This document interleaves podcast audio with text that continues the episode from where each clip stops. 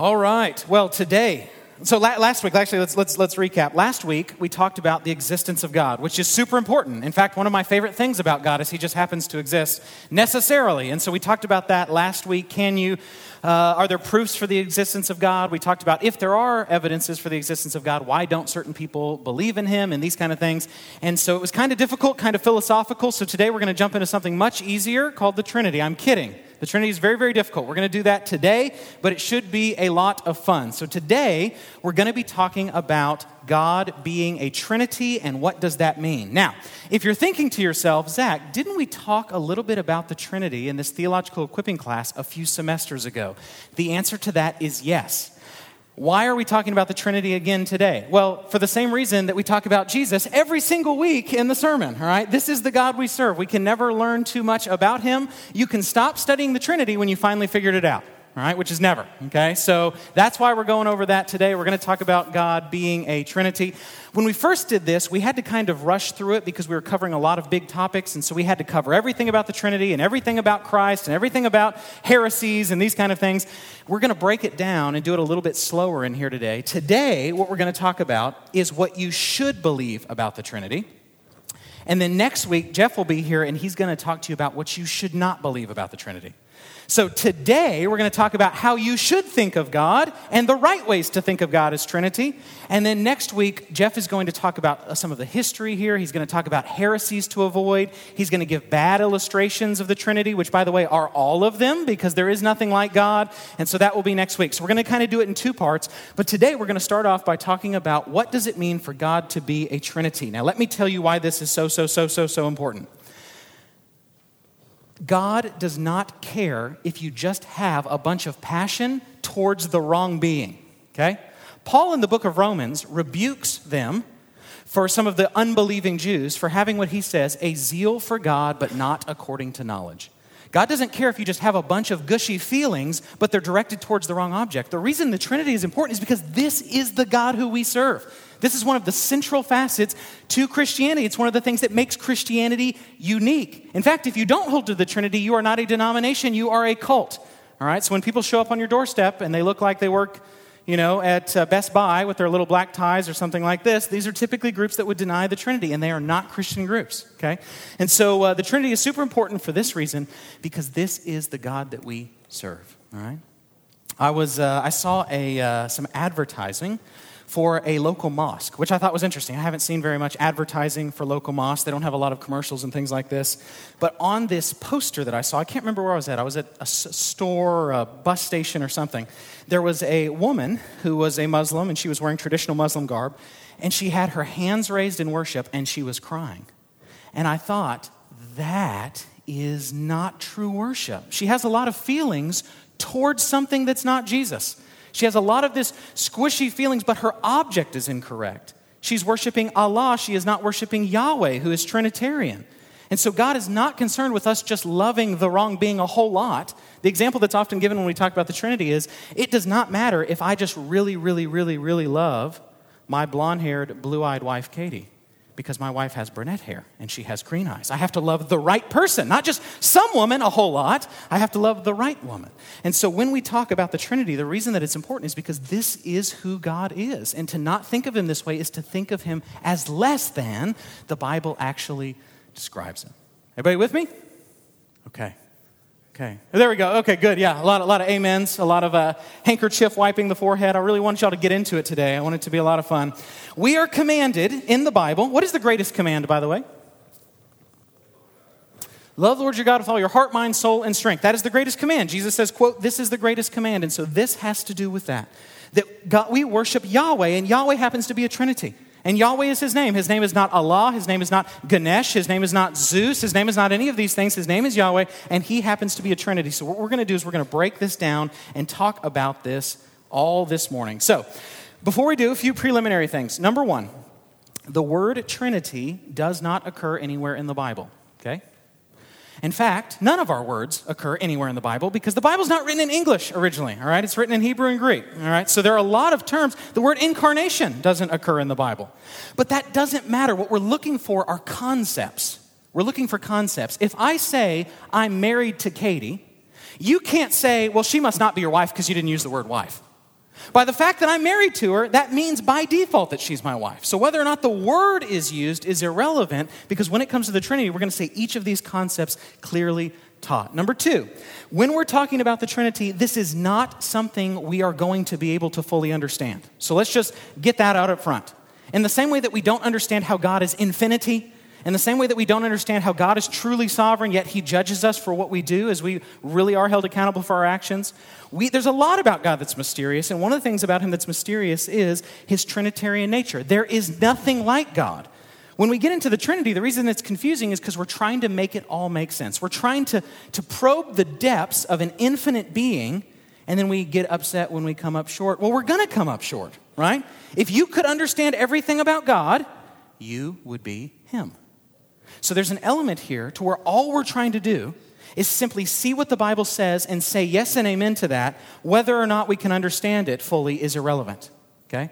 You never understand really anything about God fully, all right? He's an infinite being. So keep that in mind. Uh, what some people will do is they will say that this is kind of a human invention that came up at the Council of Nicaea in 325, and people didn't really believe in the Trinity before that. And what they're doing is they're confusing people fleshing out what the Bible teaches with the fact that the Bible teaches these three points clearly throughout the Bible. Okay, so let's go over what these points are, and then we're going to give you a ton of scripture. I just want to overwhelm you with this. I want you to always be thinking in Trinitarian terms, all right? So, number one, the Bible teaches there is only one God. Pop quiz for you. How many gods are there? Boom. Gabe, what is it? Nailed it. All right, A plus. Okay, one God. There's only one God.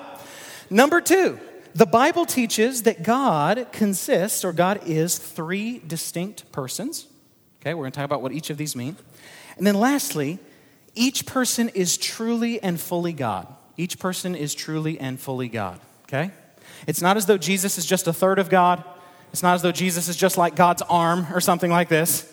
He's God. Whatever it means to be God, that's what He is. And whatever it means for to be God, that's uh, what the Spirit is. And so these three points are what the Bible does teach clearly. And I'm going to give you a lot of passages on this. If I'm talking to somebody who doesn't believe in the Trinity, I'm talking to somebody in a cult, or I'm talking to somebody like this, what they will say is the Trinity is not taught in the Bible. Mankind invented that later. That came later, et cetera, et cetera. And I will say to them, okay, then which of these three points did Christians not hold in the New Testament? Did they hold that there's only one God? Yeah, they did. Even though they only thought there was one God, did they somehow also worship Jesus? Yes, they did. And did they believe that Jesus and the Spirit are just like part of God or they're actually God? Well, they believe that they're actually God. And so, what I'm trying to do is just because, don't, don't let terms mess you up, I guess is what I'm saying. Don't let words and wrangling and those kind of things mess you up. The Bible teaches these three things clearly. So, I want to show you that. If you've got your handout, I've got uh, about a thousand verses here. Uh, there are more than this. I just had to give you some. Okay, there we could. We, this is not an exhaustive list. The Bible's very clear on these three points. Okay, so uh, the, let me give you a definition of the Trinity, and then we will go through each of these points. God eternally exists as one God, consisting of three persons who are each fully God. Okay, God eternally exists. He's always been Trinity. God eternally exists as one God, consisting of three persons who are each fully God. Now let's go through each of these points because here's all I want you to do. All I want you to realize is that when we come to the doctrine of the Trinity, what we're doing is we're saying the Bible affirms these three things, and I don't know how they fit together, but yes and amen to all of them. That's all we're trying to do. In fact, being orthodox, holding correct Christian belief, leaves an element of mystery. Every time a group falls into heresy, it's because they're trying to figure out how it all works, and so they end up denying one of these three points. So let's start with the first one. The first one, there is only one God. Let me read you a bunch of verses just to make sure, in case you didn't believe this coming in. In case you came in accidentally as a polytheist, we're going to cut that down. All right, here we go. Deuteronomy 6 4. Hear, O Israel, the Lord our God, the Lord is one. All right. 1 Kings 8:60 that all the peoples of the earth may know that the Lord is God, there is no other. In case you thought, well, yeah, he's God and he's Israel's God, but maybe there are other gods. No, the text says there are not. Deuteronomy 4:25 to you it was shown that you might know that the Lord is God. There is no other besides him. Isaiah 44 6, I am the first and I am the last. Besides me, there is no God. Okay? Isaiah 43:10 You are my witnesses declares the Lord and my servant whom I have chosen that you may know and believe me and understand that I am he. Before me no God was formed nor shall there be any after me. So he's saying there's never been any other gods and there never will be any other gods. There's just Yahweh. There's just the one Trinitarian God of the Bible, the God of Christianity. All right? Isaiah 45 5. I am the Lord, there is no other. Besides me, there is no God. 1 Corinthians 8 4. Therefore, as to the eating of food offered to idols, we know that an idol has no real existence and that, quote, there is no God but one. This is basic Jewish monotheism to the core. Okay? One of the things that's so interesting in the New Testament, when you see the language used of the Spirit and you see the language used of Jesus, is it happens within a context of those that are thoroughgoing, strict monotheistic Jews. Somehow, Jews that become Christians in the first century know that there's only one God, but they're okay talking about the Spirit indwelling you, and they're okay worshiping Jesus. So somehow there's already this nascent Trinitarianism in them, even before they've worked out all the details later on. Okay? So, Pop quiz Does the Bible teach there is one and only one and not other gods? Yes, you guys, you're crushing it, all right? I'm taking grades, by the way. Jeff's sitting in the back with a little sheet, and he's just, he's looking for everybody's answer. So be careful how you answer.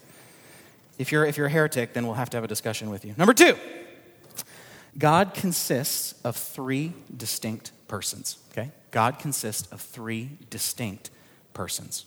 Again, Jeff next week we'll talk about certain heresies, certain false teachings people fall into, but today we're just affirming what we should affirm, okay? What we should affirm. So the second point here is God consists of three distinct persons. So imagine you're a Jew in the first century and you grew up with strict Jewish monotheism. You know that Yahweh is the only God, all the other gods are just demons, they're idols, they're something else, but they're not the one true God. And then all of a sudden, listen to the way that God is described as three distinct persons over and over and over in the Bible. Let me give you some passages. Matthew 28 19. Go therefore and make disciples of all nations, baptizing them in the name of the Father and of the Son and of the Holy Spirit. Here, somehow, though there's only one God, he is said to be three distinct persons, and each of these persons are fully God. You wouldn't say something like this. You wouldn't say, Go and baptize them into the name of the Father and the Son and Jeff Ashley, or something like this, right? At least I hope not. At least I hope not. Right? Because what you're seeing here is though there's only one God in Jewish thinking, somehow he's three distinct persons. Let's look at another one Matthew 3 16 through 17. And when Jesus was baptized, immediately he went up from the water, and behold, the heavens were opened to him, and he saw the Spirit of God descending like a dove and coming to rest on him. And behold, a voice from heaven said, This is my beloved Son, with whom I am well pleased. Okay? So, though there's only one God, you have somehow the Father saying something about the Son, the Son coming up out of the water, by the way, uh, there's a little plug for baptism by immersion.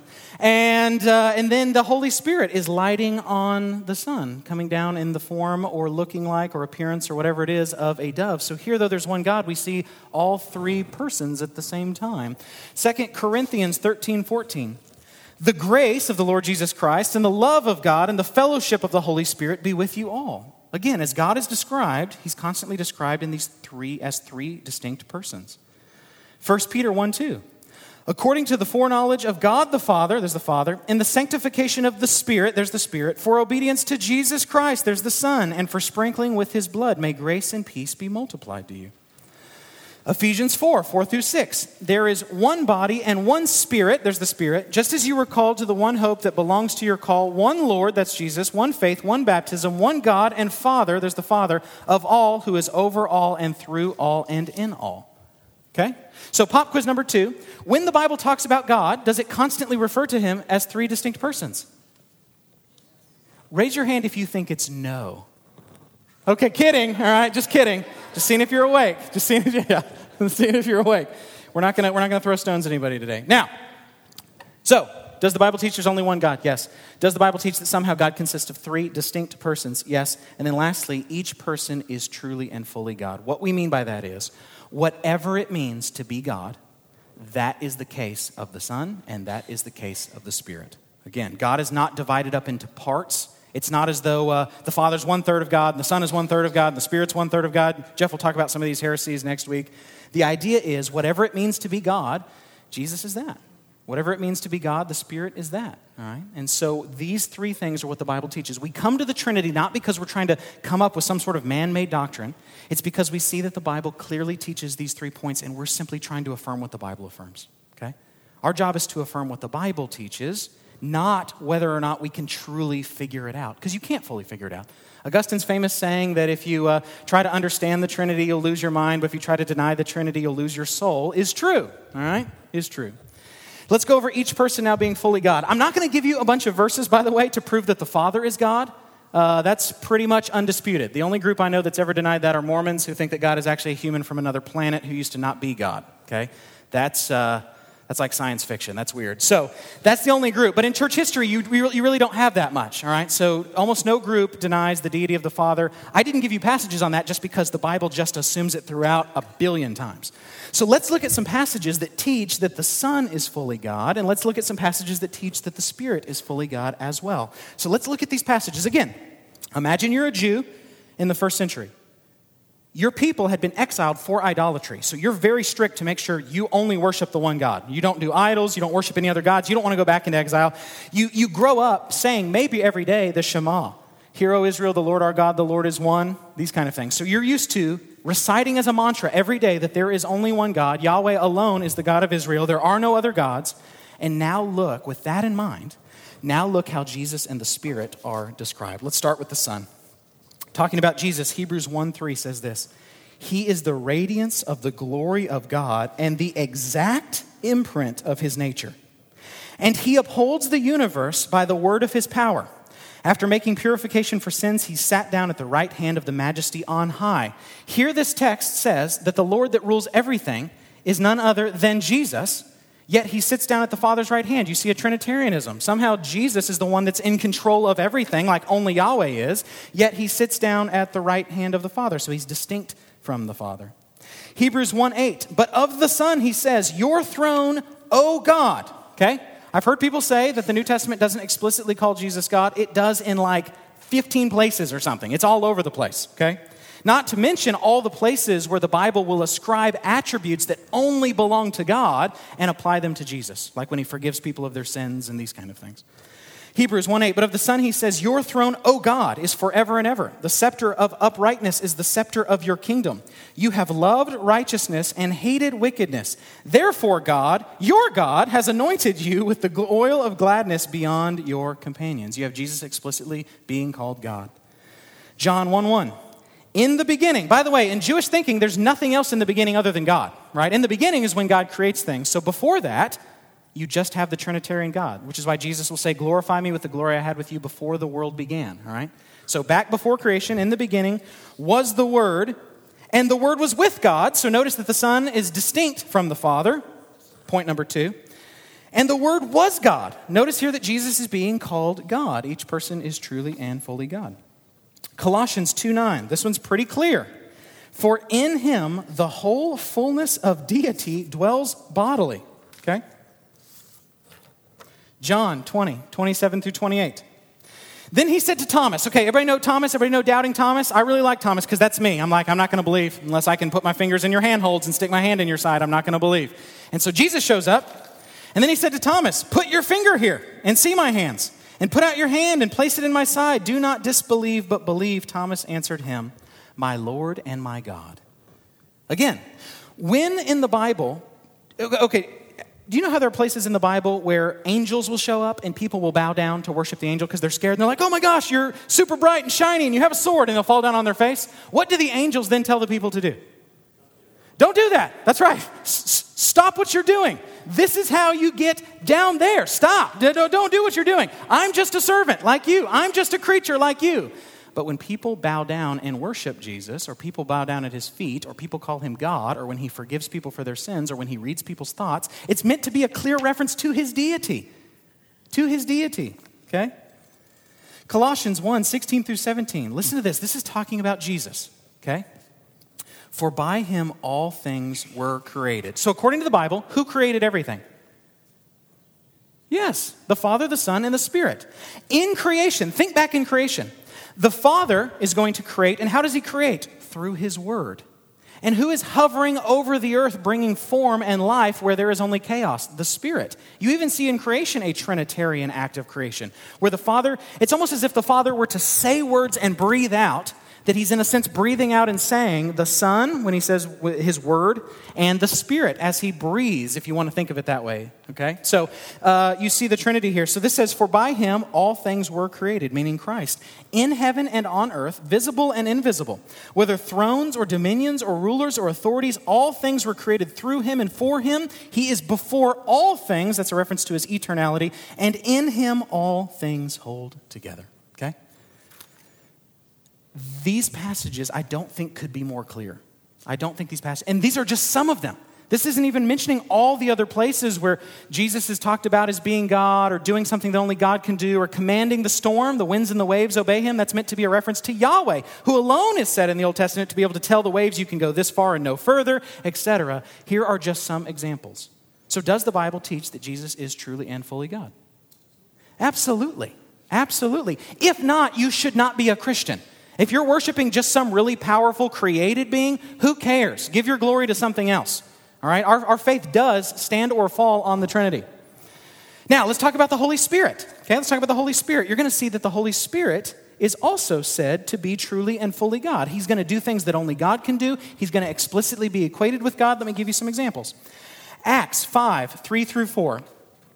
But Peter said, Ananias, why has Satan filled your heart to lie to the Holy Spirit and to keep back for yourself part of the proceeds of the land? While it remained unsold, did it not remain your own? And after it was sold, was it not at your disposal? Why is it that you have contrived this deed in your heart? You have not lied to man, but to who? To God. Or to whom? To God. So here's the story of uh, these uh, people, Ananias and Sapphira, this uh, kind of, uh, some, some kind of this uh, infamous couple in the book of Acts, and they sell some land, and uh, it's their money. All right, this is not a. Pa- I've heard pastors and stuff use this as like a sermon on tithing or something. The issue is not whether or not they're giving enough or not giving enough. It's that they're lying. Okay, they sell this field and they bring the money and give it to the apostles, and the apostles say, "Is this the total amount that you sold the uh, field for?" And they do something like, uh, "Yeah, yeah, uh, yeah, this is what we uh, we sold the field for," and God kills them. Okay, and it says here in this text that they lied to the Holy Spirit, and in so doing, they have lied to God. Okay? You see this uh, equating the Holy Spirit with God. Psalm 139 7. This is something that only God, only God is everywhere, by the way. Only God has omnipresence. He's not a spatial being, He's everywhere with His whole being at once. And it says this about the Spirit Psalm 139 7. Where shall I go from your Spirit? Or where shall I free? Free. Sorry, that's, that's the just a few hours of sleep that I have. Again, I have a little girl. I come back to work technically tomorrow. I just love you guys and I love theology. So here I am rambling over my words. Tim made fun of me last week. He's like, You started off by slurring your words. What is wrong with you? So let me try this again. God's word does not have slurring Psalm 139 7, where shall I go from your spirit, or where shall I flee? Nailed it, from your presence. Okay, the idea is since God is everywhere, the Spirit's everywhere. You can't get away from God. Where are you going to run from God? You can only run to Him. All right? If I go down to the depths, you are there. If I ascend into the heights, you are there. David will say that you cannot get away from the presence of God. And here it is, uh, the text is saying that you cannot get away from God's Spirit. 2 Corinthians 3.17, look at this one. Now the Lord is the Spirit, and where the Spirit of the Lord is, there is freedom. Okay? 1 Corinthians 2 10 through 12 says this These things God has revealed to us through the Spirit. For the Spirit searches everything, even the depths of God. Nothing can search the depths of God other than God. Okay? Even the depths of God, for who knows a person's thoughts except the spirit of that person which is in him? So also no one comprehends the thoughts of God except the spirit of God. Now we have received not the spirit of the world, but the spirit who is from God, that we might understand the things freely given us by God. Okay? So we see again the Spirit being called God or equated with God or doing something only God can do. So, with all that in mind, let's just recap it again. If someone wants you to describe the Trinity to them, what we're trying to do is simply say, We believe the Bible teaches the following three things, and that accurately describes who God is, and we don't know how it works, but we're not going to deny it. Okay? So, number one, how many gods are there?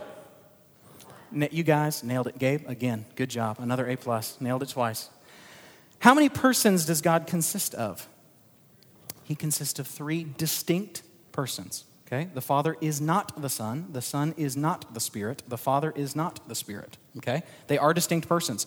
Notice that when Jesus comes out of the water at his baptism, he doesn't say, I'm so proud of me being my son, father, and for this. He doesn't do that. There's three distinct persons. Jesus on the cross doesn't say, Me, me, why have you forsaken me? There's a distinction between the members of the Trinity. okay?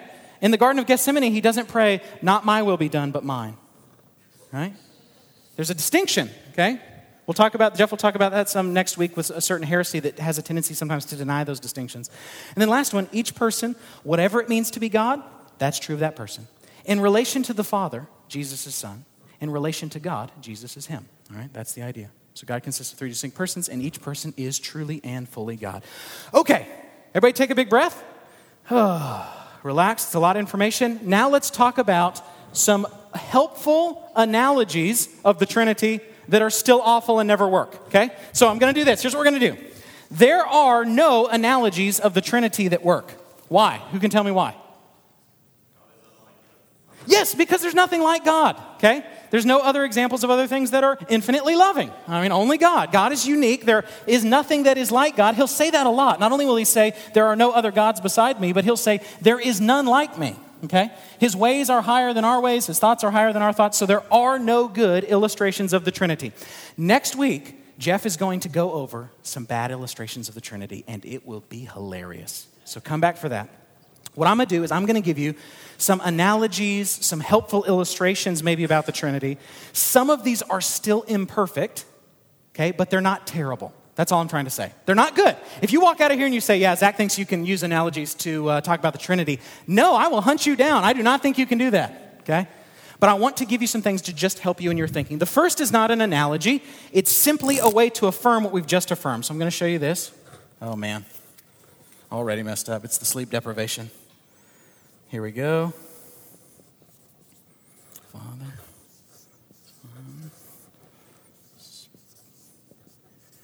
Spirit, God is, is, is, is not. Uh, let's do this. Is not, is not. Okay, this is the first illustration. This is not an illustration of the Trinity. This is just me drawing out the things I've just said. The Father is God, the Son is God, the Spirit is God, but the Son is not the Spirit, the Spirit is not the Father, the Father is not the Son. You with me? You can look at this online, they'll actually draw triangles. This just looks like a bunch of random words. It looks like I threw alphabet soup against the wall. I'm sorry for that, okay? But just know what I'm trying to say is around this perimeter, it says the Father is not the Spirit, the Spirit is not the Son, the Son is not the Father. Yet each member of the Trinity, it would be helpful if I did something like this. Is God. Nailed it. And then, you know, if I did something like this, this would be helpful too. Uh. see how clear the Trinity is? You see how clear? Do you, do you understand what I'm saying? Hey, forget that I ever wrote this just get this is a bad one. Just get this is a, it's a great illustration to look at visually, but uh, I apparently just can't draw it. And you know whose fault it is? It's Isla's fault, my daughter, because she's she's a week and a half old, and I am like crazy exhausted. Like if I say something mean to you later, I love you. I'm just not here. This isn't me. I'm outside my body watching me teach this lesson, okay? I'm exhausted. The point of that one, though, that I was trying to show is simply this that what it says is that the Father is God, that's true. The Son is God. That's true. The Spirit is God. That's true. But each of the members of the Trinity are not each other. There is distinction among the members of the Trinity. Okay? Here's another one that's why, am I, why are we even doing these if they're imperfect? Just to try to jog your brain. Okay? Here's another one. Let's do another one that is an okay, but again, wrong illustration of the Trinity. Imagine, by the way, and you're going to have to be gracious on my drawing here. Imagine that this green marker is like the Father. We're going to draw a big circle. Okay? So that's going to represent the Father. It's not the Father, he's not a circle, but it's going to represent the Father. This blue marker is going to represent the Son. Now, check this out. Wait for it. Oh, man, this is going to get really bad. Oh, gosh. Here it is. It's, it's, oh, man. This is going to be real weird for the auto recording, just hearing me make grunts and stuff, okay? There is the Son. And then lastly, this red marker will represent the Spirit. Okay? And the point being is that you only have, how, the idea is that you ultimately here have one circle. You have three distinct circles, and each circle is fully a circle. That's kind of the idea. Now, here's the problem with this This is just a blurry, brownish looking circle now. All right, this is where the analogy breaks down. There is nothing like the Trinity. This is why this is just an okay analogy. It's not great. Because when I drew that red line, that wasn't the whole circle, that was just a red circle. And when I draw the blue line, it was just a blue circle. The point of this illustration is to say there's only one circle, and there are three distinct persons, three distinct colors, and each color is fully the circle. That's the idea. But it is imperfect. Because again, Nothing is like God. I can't draw a picture of God, much less his Trinitarian nature. I'm just trying to get you to get these three concepts. Make sense? Let me give you another illustration that kind of works better than the ones Jeff's going to tell you not to believe in next week, but still isn't a great illustration. Let me give you this one. I made this one up, and so if you uh, use this, make sure to put me in a footnote. I'm going to give you a math problem, okay? And then I'm going to talk about why I think it's good and why I think it breaks down. Here we go. One times one equals one. Okay. Let's do a little math. By the way, if you can multiply by one, you're going to crush this. So if you're already scared and you're like, oh man, I don't remember math, you've drawn some little tiny numbers up above the bigger numbers. What does that mean? We'll talk about this, okay? This is an illustration, again, that's supposed to be kind of helpful about the Trinity, but it is imperfect. Why? Nothing is like God. That's one of the great things about Him. He's mysterious. He's beyond us. He's awesome. All right? We're supposed to, when we come to the doctrine of the Trinity, we're supposed to fall on our face and confess that God is better than us. That's what we're supposed to do. This doctrine should incite worship in its mystery.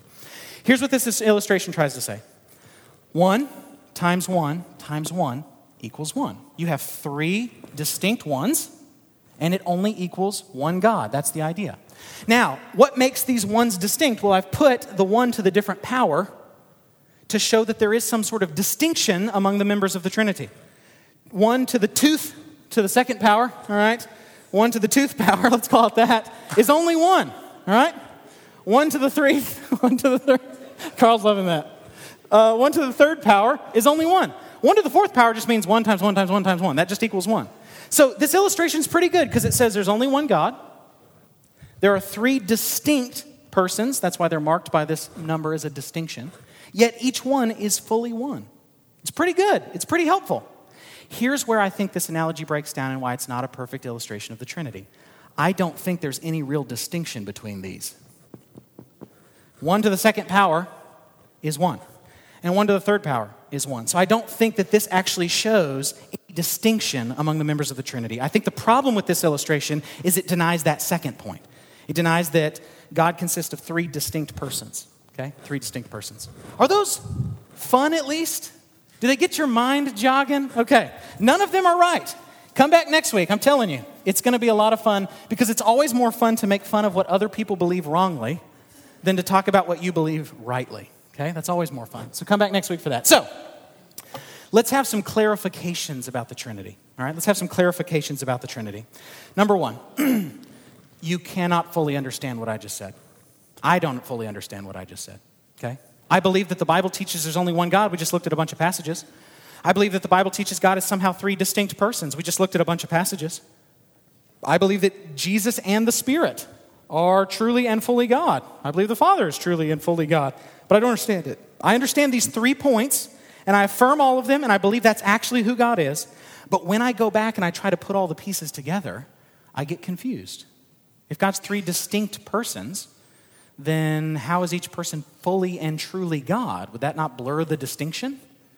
If there's only one God and he is only he's a unity, then how can there be distinctions among the members? And this is where we marvel and we say, who are we to deny something the Bible clearly teaches just because we don't understand it? That's always the issue. The, all heresies, when it comes to the Trinity, come from an act of impiety. They come from a place where there's a lack of reverence. They come from a place of saying, I know the Bible says that, but that doesn't make sense to me, so I'm now going to deny something the Bible says. You can't do that. You can be confused, but you're not allowed to deny, okay? Not allowed to deny. Uh, by the way, let me just tell you a little story. This was interesting in my life loving and knowing God as a Trinity. You learn the language in classes like this, you, you see the verses in classes like this, but when you become a Christian, there's something about this doctrine that screams to your heart that it's true. All of a sudden, you become a Christian, And you only believe there's one God. You're not a polytheist, but you also believe Jesus is God and you should worship him. And you also believe the Spirit's God and you worship him. That's just innate. Right after I became a Christian, I didn't know Trinitarian theology to a strong depth. I was on the phone with my buddy and I was just talking to him. This is back when we had corded phones. I know it's weird. And I said, Hey, man, I got to go. I got to go worship Jesus. And I, the words came out of my mouth and I thought, Wait a second. I only believe there's one God, but I, I am going to go worship Jesus too. Well, there you go. And I just went with it. There was just something, by, because I'd become a Christian, the Spirit testified to me that, yes, Jesus is God, and the Spirit is God, and the Father is God, but there's only one God. Yes, there's just something innate in us about that. The Trinity causes our hearts to rejoice. The first point, though, is you cannot fully understand this. Your goal is not to understand it, but to believe it. Number two, number two, guys. Number two, how is the doctrine of the Trinity not a contradiction? Okay? What some people will say is that the doctrine of the Trinity cannot be true logically because it is a contradiction. When we talked about logical fallacies, who remembers what a, an actual contradiction is? Julian, go for it.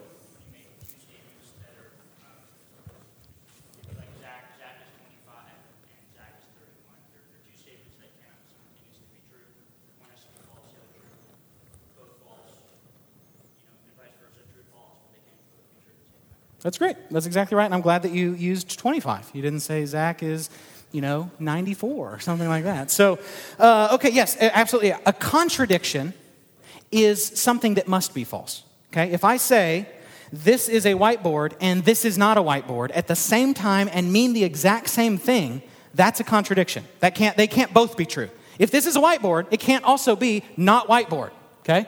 That's a contradiction. A and not A. Okay? So a contradiction with the Trinity would be something like this There is only one God, and there is not only one God. That would be a logical contradiction. We don't say that. Or God is one God and God is three gods. That would be a logical contradiction. They can't both be true at the same time. A logical contradiction is where something both can't be true at the same time. What we say, though, is that there is one God that marker color, by the way, is from that, uh, that blue circle thing I did. I'm being judged for my bad illustration of the Trinity. There's one God, three persons. That is not a contradiction. If we said there's one God and there's not one God, or we said there are three persons, there's not three persons, that would be a contradiction. That would be logically false. But that's not what we're affirming when we talk about the Trinity. When we talk about the Trinity, we're saying there is one God and there are three persons. And as long as we mean different things by the word God and by the word persons, we're not in a logical contradiction. Technically, we don't even need to know what we mean. We do to some extent, but we don't even need to know what we just to show that the doctrine of the Trinity is not a logical contradiction. To say there's one God and there's not one God would be. But to say there's one God and there are three persons is not a contradiction because what we mean by God and what we mean by persons are different. Okay? Does that make sense to everybody? I just use this in case you're talking to somebody who's not a believer and they say the doctrine of the Trinity is illogical or it doesn't make sense or something like that. You'll say, it's mysterious, but it's not illogical. It's not a logical contradiction. Logical contradictions have to be false. Okay? Even we as Christians don't hold logical contradictions. Okay? One God and three persons. So it's not a contradiction because we mean different things by the word God than we do by the word person. Historically speaking, let's do some Latin and Greek words so you can impress your friends. Okay? Historically speaking, the church has said of God, Let's talk about his oneness than his threeness. Historically speaking, the church has rightly said that God has one being, or they've used the term one essence. Sometimes they've said one substance and one will. Let me give you the words. I'm going to write this one in Latin.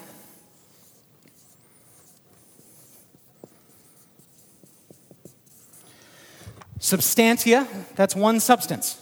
Okay? That's one substance. What is a substance in, uh, in early church thinking? When we think of substances, what do we think of? We think of stuff, right? Like water might be a substance, or carbon or something might be a substance. That's not typically what the early church means when they use the term substance. They're using the term substance the way Aristotle does. A substance is the most basic thing. So a human is a substance to Aristotle, okay? A horse is a substance to Aristotle, okay? It's not the carbon or the atoms or whatever's behind them, it's the thing itself. And so when the early church says that God is one substance, that's why they can also say that there's only one God. How many gods are there? How many substances of God are there? There's just one. Okay? So the Latin term used here is substance, substantia. The Greek term is ousia. ousia. Okay, ousia means being in Greek. Okay? So God is one God. Okay, let, let me do it this way in case you're getting confused. How many gods are there? One. That's all we're saying. By the Latin phrase substantia, we mean God is one, one substance, one essence. And by the word ousia in Greek, these, these terms get used interchangeably, whether someone's writing in Latin or in Greek. This means God is one being. The whole point is to say, when we say that God is one, what do we mean that He's one? We mean He's one in substance, that He's one being, He's one God, okay? Jeff will talk about this more next week, but when Jesus is described in the early church, He's called homoousia, which means the same substance as the Father, meaning He's truly God. He's homo, which means the same substance, same being, okay?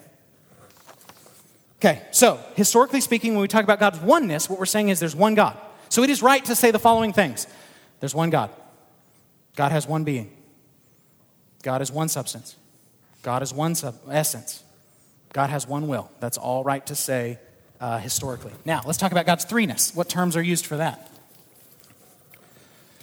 Historically speaking, it is right to say that God is three persons. Here are the Latin and Greek phrases used for each of those.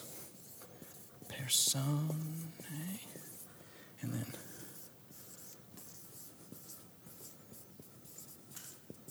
Okay?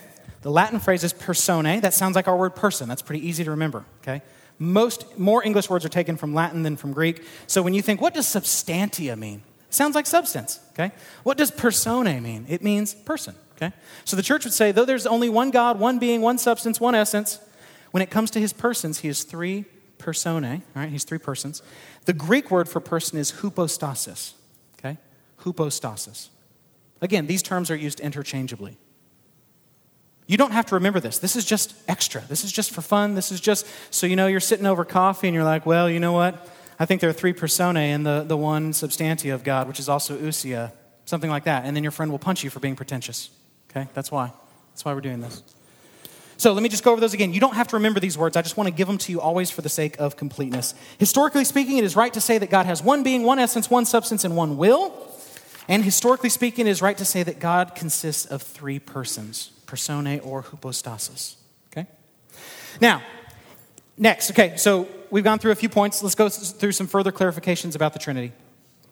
Each member of the Godhead shares all the attributes of deity.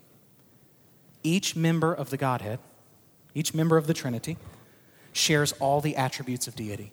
Okay? What attribute does the Father have that the Son doesn't have? What attribute does the Son have that the Spirit doesn't have? All the members of the Trinity share the same attributes of deity. Okay? The Father's all powerful. Guess who also is all powerful?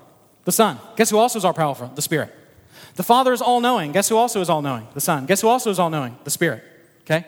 The Father is fully good. The Son is fully good. The Spirit is fully good. Whatever attributes of deity that God has, each member of the Trinity has. With that in mind, what then makes the members of the Trinity distinct? So think about it for a second. Think about what I just said. The Trinity is three distinct persons, but each person has all the attributes of God that each of the other persons have. So, what makes them different? What makes them distinct? Do what? It's good. Okay, so, so what makes them distinct is simply this that the Father is the Father and not the Son and not the Spirit. Okay? That the Son is the Son and not the Father and not the Spirit. The Spirit is the Spirit and not the Father and not the Son. What makes them distinct is not their attributes, they have the same attributes. What makes them distinct is, I'm going to give you a fancy theology term, what's called their taxis. Their taxis, or sometimes it's called modes of subsistence. Here's what that means what makes the Son the Son is that he is eternally begotten from the Father. Okay, that doesn't mean don't think begotten like the way we think of begotten, like came into being. He's always existed. What the early church says is there has to be something that distinctly makes the Son the Son. What is that? His sonness. That the Father eternally communicates his essence to the Son. Okay? And they would say that the Spirit eternally proceeds. Eternal spiration is the term that's used. So you have Father, Son, and Spirit. There's only one God. They all share the same attributes. What makes them different? Well, the Son is eternally begotten and the Spirit eternally proceeds. All that the early church is trying to do is to say there has to be something that actually makes them distinct if we want to say there are three distinct persons. What is that? Well, it's that the Son is uniquely the Son. He's eternally begotten of the Father. And the Spirit is uniquely the Spirit. He proceeds from the Father and the Son. If that confuses you, you just have to remember this that what makes the Son and Spirit different from the Father is that one is the Son and one is the Spirit. It, there's kind of a mystery there. Okay? There's kind of a mystery there. Number seven, sometimes the Bible uses the word gods, lowercase g, to refer to angels.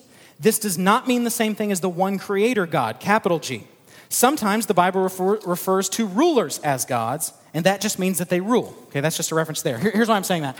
When I said that there is only one God, and we looked at a bunch of passages, you can find other passages, for example, in the Psalms, that will say that God sits among the gods or something like that. What does that mean? Well, there they're equivocating. They're using the term gods as a reference to heavenly beings. That's different, though, than the one true creator God. Okay? There's only one eternal, true, Trinitarian creator God, Yahweh.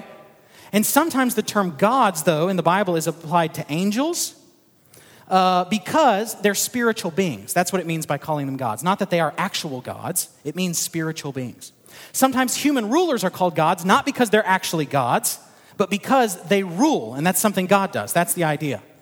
Okay, so when the Mormons come to your door and they say, Look, there are more than one God, you have to say, Do you know what an equivocation is? Do you know when one word is used one way and it's used a different way in another context? That's where you're getting hung up. Okay, that's where you're getting hung up. Psalm 82 1 God has taken his place in the divine council, and amidst the gods he holds judgment. That just means angels. Again, there are no other true gods other than Yahweh. Psalm 138 1 I give you thanks, O Lord, with my whole heart. The gods, I sing your praise. Okay? Psalm 82 6 through 7 I said, You are God, Son of the Most High, and all of you nevertheless will die like, um, I'm sorry, nevertheless, like men you shall die and fall like any prince. Here, we don't need to freak out. The Bible's not saying there are actual other gods, it's using the term gods within a certain context to mean something differently than it does when it talks about Yahweh. Okay, it's just meaning angels or human rulers. That's all it means. That doesn't mean they're actually gods. So don't get confused. The Bible is free to use language however it wants. Number eight, sometimes Jesus says things that seem odd, like not knowing when he will return. You remember when he says this? He says that that he doesn't, that not even the angels in heaven know, and that he doesn't know. However, this does not deny his deity, but is probably just meant to be understood in his ministry. Okay? Probably meant to be understood in his ministry. Mark 13, 32, but concerning that day or that hour, no one knows, not even the angels in heaven, nor the Son, but only the Father. Again, that is not Jesus denying his deity. He's not addressing that question. He's not trying to say, I bet one day I need to answer this question in the Bible so that a theology class in McKinney, Texas can best understand what this is saying. That's not the point. His point is trying to say stop trying to guess. Stop trying to guess. Stop putting up billboards on the sign. Stop writing about Bible codes. Stop it. Just stop it. Okay? Now, with that in mind, let's spend a few minutes talking about some application of the Trinity. So let's review real quick. True or false, there is only one God. True. True or false, sometimes the word gods is used plural, but that just refers to angels or people. It doesn't mean they're actually gods. True. Uh, true or false, God consists of three distinct persons. True. Or false, each person is truly and fully God. True.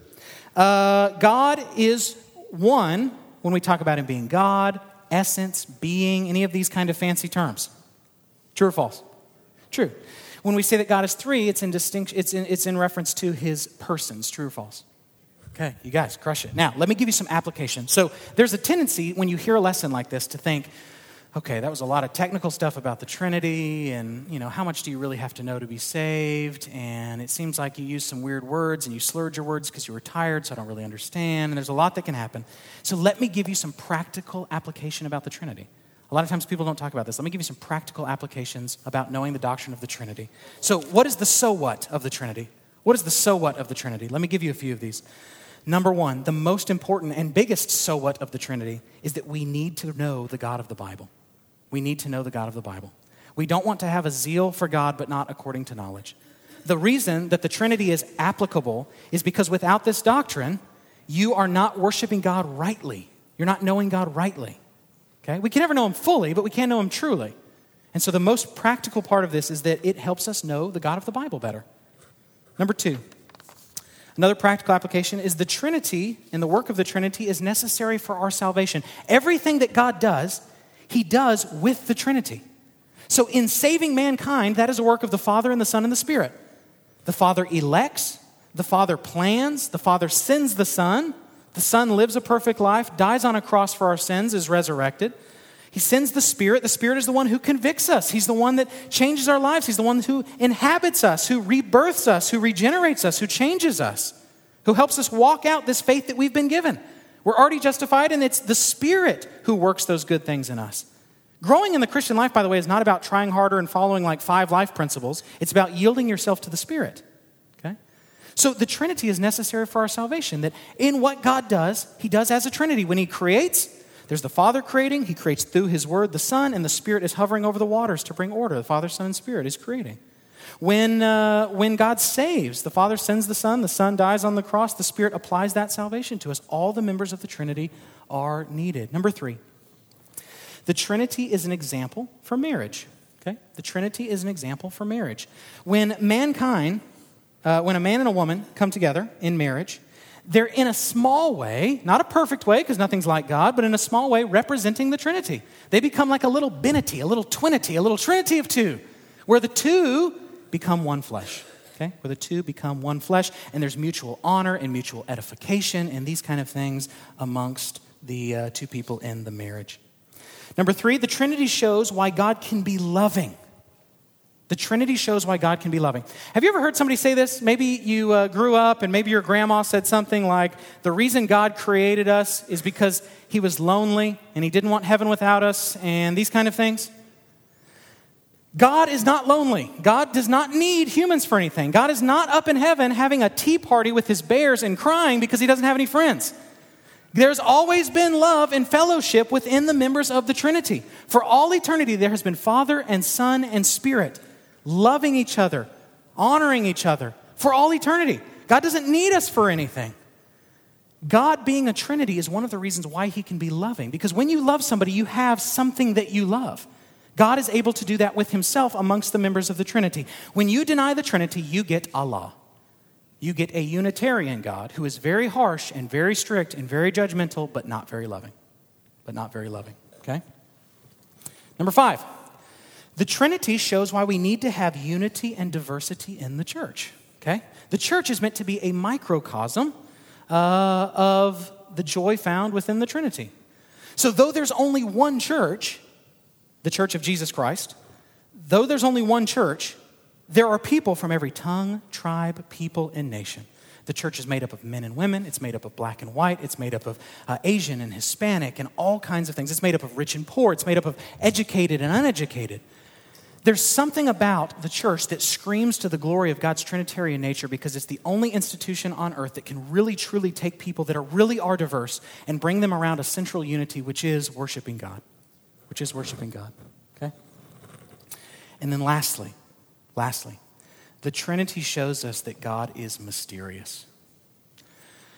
Most of our wrong thinking about God has to do with us thinking of Him as like this just super big human, like just a really big old man in the sky.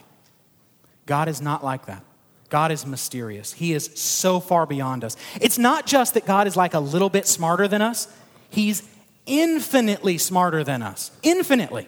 So that's a lot. If I count to a thousand, I'm no closer to infinity than when I began. There's a mystery with the Trinity of God that we eventually come to the place where we have to have humility. We don't do what Adam and Eve do, and they say, you know what, I'm going to take things into my own hands and I'm going to be like God. What we do is we bow our knees and we say, You are great. I don't understand everything about you, but I believe it, I affirm it, yes and amen. And it produces worship. There's something about when we're worshiping and Tim tries to intentionally make sure that a lot of our songs are Trinitarian. They're all Trinitarian, but sometimes more explicitly so. There's something about our hearts when we hear, We praise you, Father, for your love. We praise you, Son, for dying for our sins. We praise you, Spirit, for guiding us, whatever it is that causes our hearts to rejoice. So we need to know that God is mysterious. You can't put him under your thumb, you can't figure him all out. There's an element to where you just have to say, My thoughts can go this far and no further. You're greater than me. And it brings humility. It's a reminder that we're made of dirt. We're just people. We're not God. Only God is God.